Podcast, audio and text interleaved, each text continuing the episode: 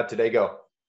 Oh, it went good. It went good. I got a couple guys actually uh, in town from AZ. That was fun and uh, got some good work in. So today went well. My internet was not working at the end there, so always fun. But I'm not a big I'm not a big tech guy, so the, the tech stuff for me sometimes get gets me a little fired up. So that was. So uh, what was what were you using the internet for? Were you just showing them some video and stuff?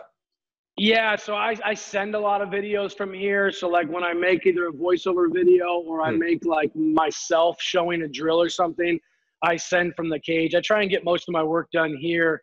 Um, we got a nice little uh, like six thousand square foot cage here. Yeah, we got beautiful. three seventy foot cages with the the big tall like twenty foot ceilings and twenty five foot nets. Mm-hmm. So it's kind of a fun little one. It's kind of our little home you know, it's it's old school. My boss played at LC State. He's been doing this in the state of Washington for years and years and years and years. So he's uh he's got a little bit of that old school. So he don't like that cookie cutter kind of look, you know. Yeah, no, so, I, I agree. Do you guys have you don't have HitTrax or anything like that in there? Uh, Conforto bought me Rapsodo like I'd say what four years ago now, kind of when it first started coming out. He went out and, and bought it for me and, and just kind of gave it to me. And and I use Rapsodo, I, I, you know, occasionally. I, I think that, uh, you know, for some of my youngins or some of my high school guys that are, you know, hey, I want to go to a Pac-12 school, and it's like, I don't know any Pac-12 guys that are below 90 miles an hour on their exit velocity. Mm-hmm. I think it's good to be able to show them that. Mm-hmm. Obviously, with like recruiting videos nowadays, and and a lot of these colleges are asking for it, right? So I think it is an important metric. Um, you know, obviously, if you make a swing adjustment and your exit velocity drops a big amount, there's probably something behind that, right? So I think that there's there's a time and place, but in my experience with with Rapsodo, I've seen a lot of like, you know, a lot of really good looking swings, and then when they they go on Rapsodo, it starts becoming a a little bit more of a slow pitch softball home run derby. But um, you know, as, as long as we're using it the right way, I, I like to use it when I'm doing mixed BP. Um, mm-hmm. I like to do it when it's more of a live setting. You know, when we have our our pitching Rapsodo set up and our hitting Rapsodo set up in the same cage when we're doing live stuff um, you know, closer to the season time. I think there's a lot of value there, but most of the time our Rapsodo is kind of getting used as a paperweight. So I love it. An $8,500 paperweight. Yeah, yeah. I think the the first one we got was like five grand or forty five hundred or whatever. It's, not the second one, but that's a very expensive paperweight sure. Yeah, exactly. No Wait, doubt. No doubt. I, I don't want to. Yeah, yeah. I'll keep this in. Sometimes it depends on what we talk about before, just to get warmed up. Uh, I'll keep it in. I think I'll keep that keep that stuff in. But you ready for an official start? Yeah, hundred percent. All right, let's do it. All right, hello and welcome to Swing Smarter Monthly Newsletter. This is your host Joey Myers from HittingPerformanceLab.com, and with me today is actually our first intro. We had a little phone call earlier today, but I've heard so much about Curtis Nelson through a mutual friend, Daniel Robertson. We call him D Rob and uh, Daniel was hitting with Curtis quite a bit in the offseason this this past season that he played in, not this last year, but the year before, and I think the year before. I think it's been a couple years, but uh, I've heard I heard of Curtis through D Rob, and there's a lot of mutual hitting minds that that surround Curtis. So first of all, I want to welcome you to the show. Welcome, Curtis. Well, thanks for having me on. Look forward yeah. to it. Thanks for coming on, man. Um, okay, cool. So we had a little conversation, which uh, I'm going to keep in, like I said, about Rapsodo and different things, and and got to see your cage. It's kind of cool. One of the questions that I wanted to ask you, since you know I've seen a lot of your stuff on Twitter, and I agree I agree with I think most of it. And you're one of those guys we call them lone wolves, mad scientists, and the guys that tend to think for themselves and don't follow others lockstep right? You take a little bit of something, somebody saying, "Hey, I, I, think that works. Let's go try and experiment with my hitters and see if if that'll work with them. If it does, you keep it. If it doesn't, you throw it away." And so I'm really looking for those lone wolves, the ones like myself, who are on like a passionate curiosity journey to try and find what the truth is, what really works. So my question to you is what are the top two things mistakes that you see out there on whether it's twitter social media whatever that you see coaches doing when they're teaching hitting yeah, I think the, the first one to me kind of goes back to at a very young age, you know, kind of what is the, the typical things taught with very young hitters. Uh, and you're typically going to see, you know, take the weight back, take the hands back um, as a pretty generic kind of thing taught. And I think if you look at a lot of Um, really good swings. You know, there's so many different guys out there. I love all their swings, and there's there's obviously you know there there are different commonalities, but at the same time, I think you see so many hitters that have this certain sequence involved in, in when they get to a certain position, right? You know, so you see some hitters might have a, a certain movement in their swing that might be different, um, but it works for them. But I, I think at a young age, you see a lot of hitters with a big movement backwards, a huge hand load getting outside the body. Um, and it just starts to create these habits at a, at a young age that, that can really start to affect us as we get older and pitching gets better. I, I really like to see you know, limiting the amount of move we go back and allowing our hands to kind of get to a good hitting position. Um, you know, more on the forward move. We don't want it to be rushed. We don't want it to be something that, you know, is kind of jerky. It might feel that way for someone and feel more smooth for another person. That's the individuality individuality about it. But ultimately, I think that that would be like my number one thing I see is so many hitters come in and they're constantly with a big shift back a big hand load on the way back, and, and they're constantly fighting their bodies. So that's that's the number one for me. Um, you know, we we talk a lot about not chasing you know results and chasing exit velocity. Um, you know, I, I think the exit velocity side of things is something that's important for hitters to know and understand. And like we were saying before, you know, if you see a big drop in exit velocity, you see a big drop in how the ball's coming off the bat, then then there's some roles there for us. But I see a lot of hitters, a lot of young hitters nowadays on the internet that are trying to kind of chase results instead of kind of chasing the process that that brings about the results. Everything for me is about getting hitters better in the game.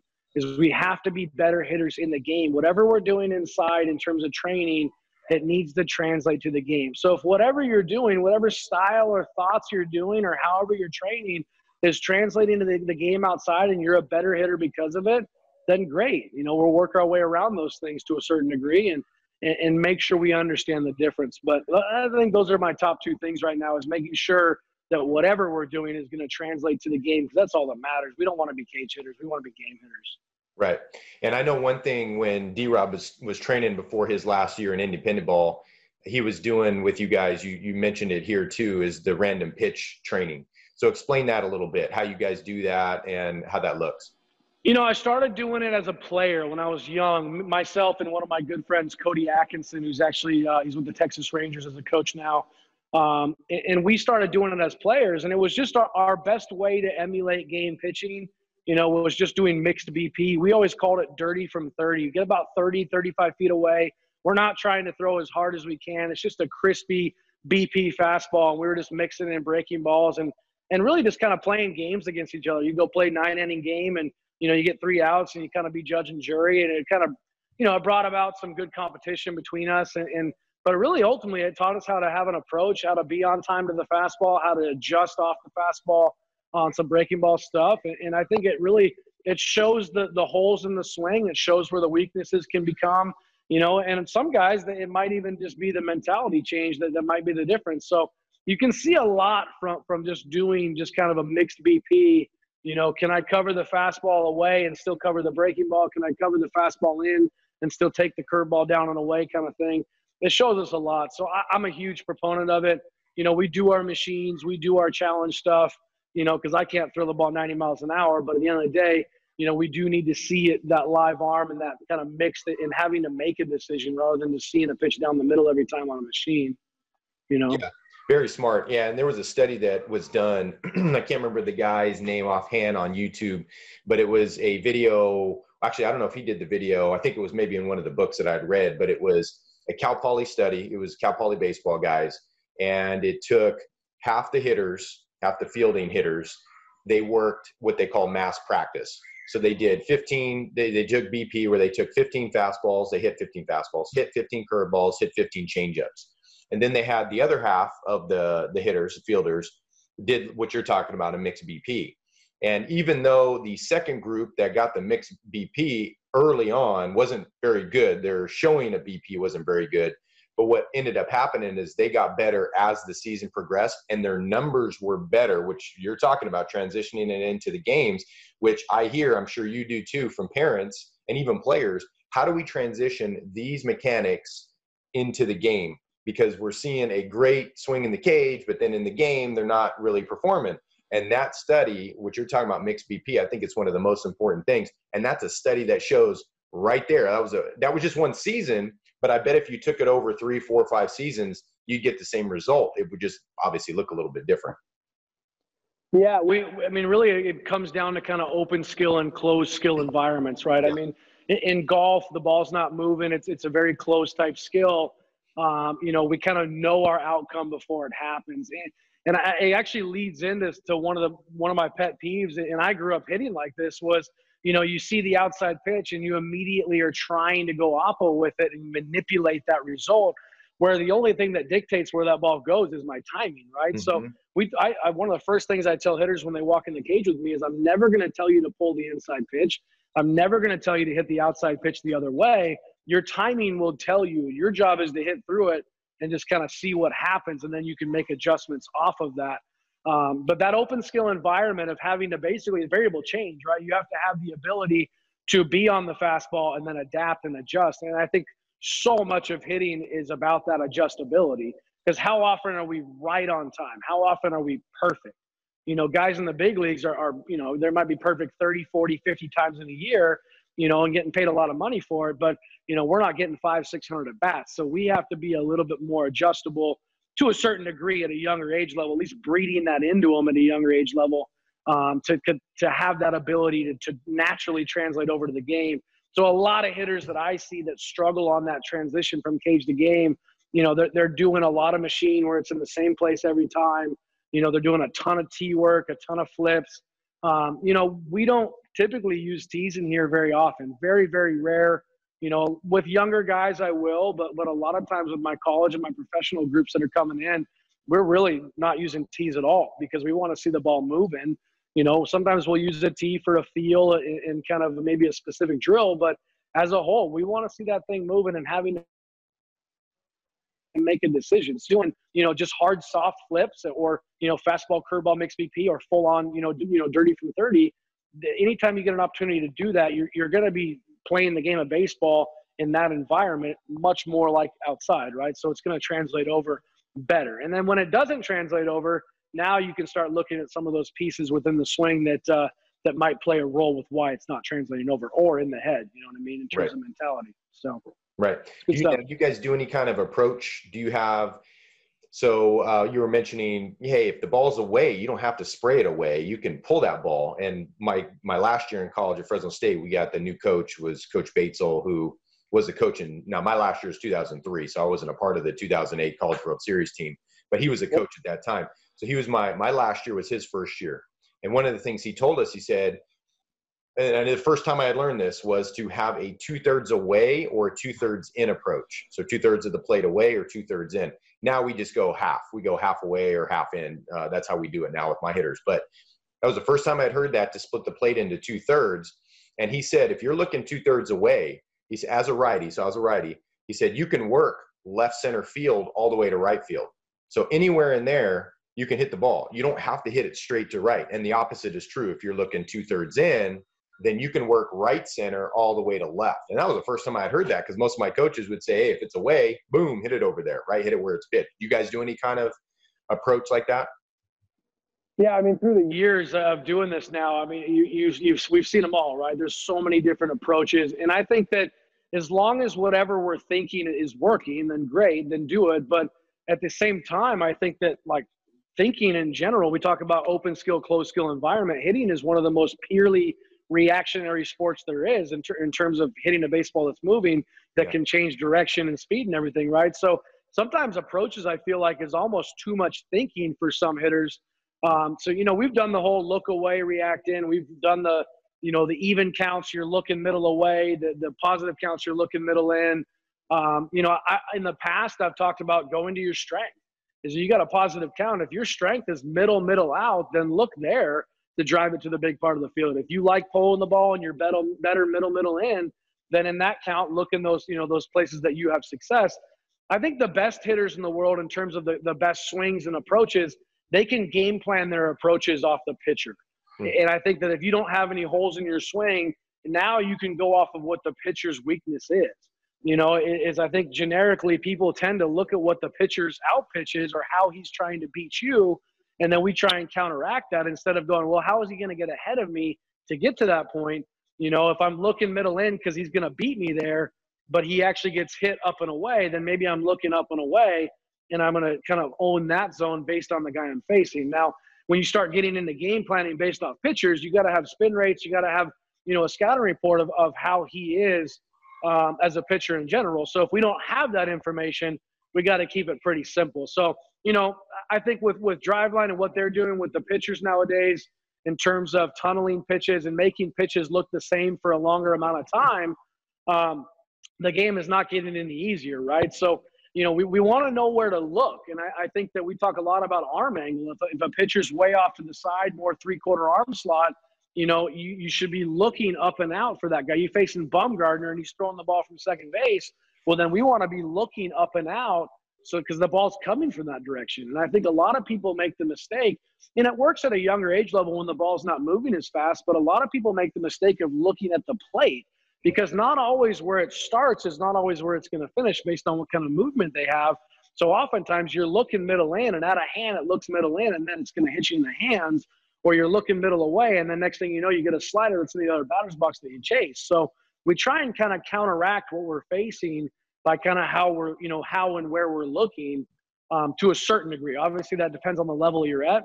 Um, with some of my younger teams, we're trying to keep it as simple as possible. You know, I think that uh, a few years back with one of my teams, we had some pretty darn good hitters and some good swings. We we ended up just kind of taking the approach of doesn't matter what count it is. If it's a strike, let's smash it, and just kind of the old see ball hit ball approach. And just make sure we're on time and adjustable from that point. And we had a lot of success with that. So we we basically said we're going to flat out own the zone and we're going to take balls. You know, and the guys were mature enough to go do that. Some hitters need to be a little bit more specific about how they think. And you know, I, I kind of always go full circle with things and and making them more individually based per the hitter. Right? If I got a hitter that flat out pulls the ball like there's no tomorrow and is a really good pull hitter then that's probably where we're going to look is probably something that you can pull to a certain degree, especially early in counts. But that also limits him on his ability to adapt and adjust to what he's facing to a certain degree, right? Mm-hmm. So to, to kind of get that complete hitter, the swing's got to be able to kind of withstand different zones, different timings, and different angles of pitch um, to be able to game plan fully. I think the better the swing, the easier it is to game plan off the pitcher, and that's ultimately what we're trying to do. Right.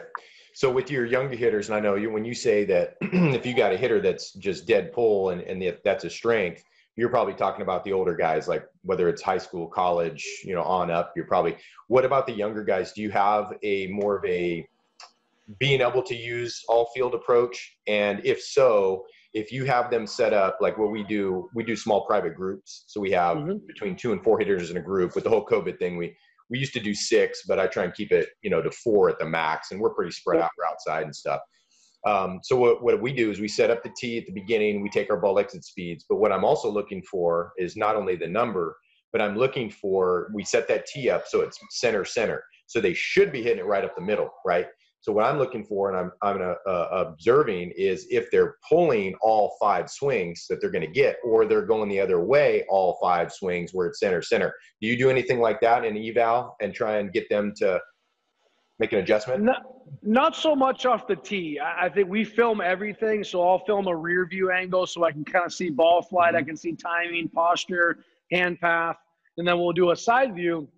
And I think that I've always gone to the film you know, you look at contact points, you look at when when the barrel's coming out, you look at timing, and then you look at how it's coming off, right? I mean, if you're taking middle pitches and you're just hooking them every time into the net, you know, the film's going to show you that you're around and outside that ball pretty early, right? So ultimately, we want a hitter that can cover line to line. I want somebody that can drive a ball dead straight oppo and the ball flies straight with backspin, and then all of a sudden that pitch is inside, or they're a little bit early and they can pull it with true flight. I think that – especially in Washington State, we get a lot of hitters that only hit when they're inside until the game because there's just not a lot of fields out there that you can hop on and just a lot of hitters are just doing indoor lessons and practicing inside.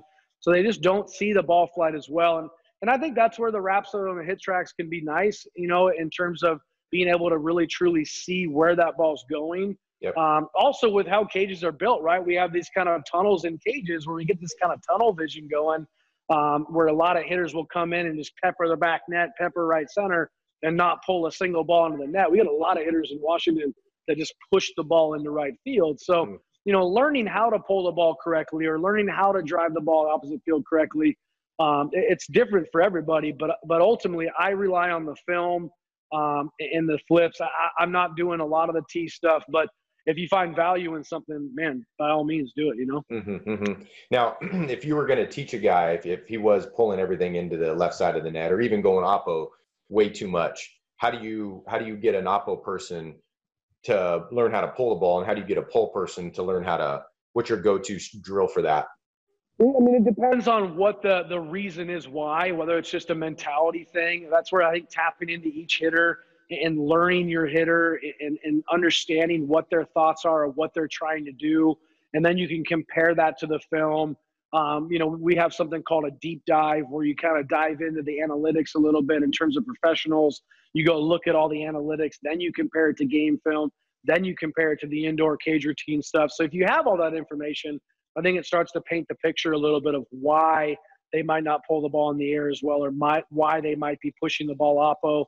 Um, you know so but ultimately i think that I, i'm going to look at the film i'm going to look at how they're moving you know and then obviously i think that like you're talking about is putting them on that tee and getting a feel for this was d-rob's argument to me mm-hmm. um, about the tee stuff because he loves the tee stuff and that's where i told d-rob i'm like man at the end of the day if that is a routine that has built you and felt you know you're finding comfort in a certain position that maybe you're not feeling when the ball's moving by all means, getting on a tee and feeling that contact point out or, or hitting the ball deeper or hitting the ball more out in front, you know, based on what you're trying to create, you know, you can gain a feel in that atmosphere. So I'm not saying that I'm against tees by any yeah. means, um, but I'd much rather see the ball moving and how they respond to it moving um, with some film on it so we can kind of see that overall picture. But I think it's going to be different for every hitter based, based on what they're thinking, based on what their mechanics are, and then obviously comparing that to the results or any kind of data that we do have um, but that's a good question. I like that. Yeah, yeah. So one of the things I can hear a lot of what you're talking about is timing.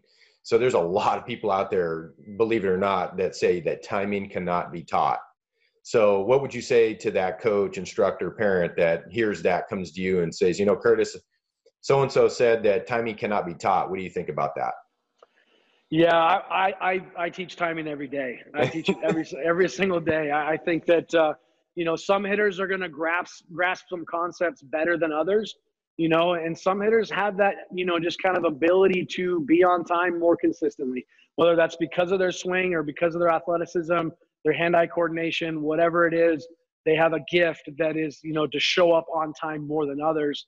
Uh, but I would say 95% of the hitters that come through my cage, getting them aware of their move, you know, whether it's improving the move first and then making them aware of their move in relationship to time and space um, is one of the most important things that I do. Is that you know I, I truly believe there are hitters out there that just time naturally and they're just it's very natural for them to do so.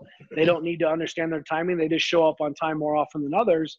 Um, but there's but there, for every one of those guys, there's 150 to a thousand of the other guys that need to understand their timing um, we do a lot of timing stuff in here, you know, just really a lot of rear view film just to kind of show hitters when are you picking up in relationship to where the pitcher is. Um, you know, when I was growing up, it was all about getting your foot down early. Get your foot down early. Get your foot down early. That's all we ever heard when we were late. Mm-hmm. And I think that that can breed a lot of issues. You know, if you got a swing like Rendon or Nelson Cruz or Paul Goldschmidt that is a different type of stride, you still see them have a good feel of time they get that foot down, and then the body shifts back to center um, to a certain degree to hit. Everyone's a little bit different on that aspect, but you know, ultimately, I think rhythm and flow. You know, we talk a lot about flowing, a lot about dancing with the pitcher. Um, you know, those are some pretty simple terms that that can apply to timing. But you know, if you can arrive on time to a good fastball, and then you can still have adjustability on breaking balls, we got a great opportunity to hit in the game. And you know, having markers in the swing or, or the pitcher, whether it's, you know, some guys like to go on handbrake or some guys like to make their move on arm up or other guys like to, to just game plan off of like, hey, I'm ready to pull the fastball even though I'm not trying to. There's different ways around that to get somebody on time, but making hitters more aware of their timing when they're on and when they're off or when they're late or they're early um, is a really, really crucial piece to what we do here. Very cool, man. Uh, before we get to where people can find a little bit more about you, kind of closing in here, I want to ask you just one more question on that. So, if you got some young hitters that come in, so think about the team that you were talking about, the, the young guys, where they're just basically swinging strikes, take balls. if they're facing a really slow pitcher, which tends to happen quite a bit, where the pitcher can't break a pane of glass, what are some of the adjustments that you have them make or go through? Man, it's it's such a good question. I love answering this question, and I, I think that when I was younger you know, the generic, and you still hear it with hitters, you still hear it with coaches. Um, you know, what everyone's taught against that soft lefty. I mean, I remember showing up to the field and we're facing a, a Pac 12 recruit throwing 93, 94, and I'm like, we're going to score 10 runs today because we hit this guy. Like, there's no tomorrow. We're prepared for this. And then you show up and you face that soft lefty throwing 75, and I'm like, I don't know if we're going to have a hit today. You know, it's a bad feeling because when I was growing up, it was like you saw the slow guy warming up and you're like licking your chops going, well, I'm about to be three for four with a couple doubles and a home run, and, and that guy usually didn't make it out of the you know the first inning. And then I think it goes into kind of training nowadays. There's a lot of machine, a lot of velocity, a lot of that stuff. You know, so we're better against firm. But I do think that the approaches and the way we're taught against those guys can really play a role because we're all you know growing up we were all taught to hit that guy oppo, push that ball into right, hit it oppo, you know, let it travel, see it deep, start your rhythm later and you know make a, a forward move later in the process, however you want to say it. And uh, I think that actually is what the lefty pitcher wants you to do. Right? that guy wants right. you to be defensive. He wants you to push the ball up. Oh, he wants you to wait back on him. You mm-hmm. know, and, and typically I think the best approach against the soft guy is to shrink the zone, make the zone smaller. He doesn't have the ability to strike you out unless you chase his pitches, and you're going to see his pitches better because the ball's moving slower. We see the ball better when it's moving slower. You can't argue that. So at the mm-hmm. end of the day, if you shrink your zone and go, hey, I'm going to be here. This is my go zone against this guy. I'm not chasing those pitches out there, even if they look hittable because it's moving slower. You know, I think we're going to have a lot more success doing that. You know, we're not necessarily trying to go oppo, but we're not trying to go up there and roll over to third first pitch either. You know, so I think it's it's really just commanding your zone and kind of going back to the simplicity of just trying to hit through the ball and see where it goes. And I think we tend to manipulate – the swing because of what we're facing. You know, that slow guy, it's like, oh, I'm hitting a home run against this guy, so we're spinning off that slow one away. And we tend to beat ourselves more than they beat, they beat us, you know. So we try and stay away from the generic hit the ball oppo against the slow guy um, kind of a mentality and just kind of stick to and say, hey, this guy only beats me if I chase. So let's get a good pitch to hit. Yeah, that's funny you say that because that's that's the same we the same lefties that we're seeing. They can't break a pane of glass. You see the guy throwing 93, 94, and then you get that guy Um, You know that the, the guy throwing 93, 94. It's Friday night, and then Saturday night you see the the guy can't break a pane of glass. And it's yeah, let's if it, it's away, I'm going to just pepper it to the opposite field. But one thing, he's throwing slow anyway, so you're going to have to wait longer. And then now you're saying that you want to hit it the opposite field, and now you got to wait even longer. You got to see it even deeper. So it's almost like it's two two double negatives there. So yeah, totally, I I, I get that. you're chasing your tail basically. So hey, uh, Curtis, I appreciate your time. Uh, where can people find you? So I know I know you're on Twitter because that's where I've seen you. Uh, if you guys have a website, where you guys are in Washington. If anybody wants to come out and check you guys out, where, where can more people find you? Our cage out here is called Atkinson Baseball Academy. It's out in Kirkland, Washington. Um, I, I, know there's a website for the cage. I, am separate from that in terms of uh, in terms of my hitting instruction. I am on Twitter. It's it's Nelson Hitting. Uh, used to be Cheat Hack Nation. It was kind of a, joke that we, we threw together when I first developed it because of all the swings we were seeing uh-huh. um, that were a little bit uh, aggressively big. So, um, you know, I, I, don't have my own personal website. I probably should by now, but uh, I spend majority of my time in the cage with hitters. So the internet and uh, and social media side of things, I'm still relatively, um, I'd say, beginner at. So that's that. I would say Twitter is the best way to reach out. Um, if you have anything, just shoot me a DM and I'll get back to you as soon as I possibly can. I love that. Yeah. And uh, probably maybe not 100% probability, but you can take a hitting coach like yourself who's always in the cage doing stuff. You can take where, like somebody like you, I could, I, you think he's got 20,000, 100,000 followers because it's great stuff. Like if you read your stuff, you watch the videos that you put up and think it's awesome stuff. And you should have like the 50,000, 100,000 But the reason you don't is because you're not on Twitter all the time. You're in the cage actually working with hitters. So you know, that that's always not always a sign of a good hitting coach, but I would say more likely than not. I guys like Matt Pierce and Jeremy Johnson, these guys like they don't really have big followings, but they got dude, they got great gems that they put out there and can really help hitters. So I really appreciate what you guys are doing out there in Washington. Keep up the great work. Um, if you see uh, D Rob before me, uh, say hi to him. I know he, I think he's what, well, he's up in Seattle, right? He's still living in Seattle. Yeah, he's over in West Seattle. Yeah, they they got a bridge out, so it's pain in the butt to get in and oh. out of West Seattle right now. But uh, yeah, he's over there. He he pops in the cage and comes, hangs out.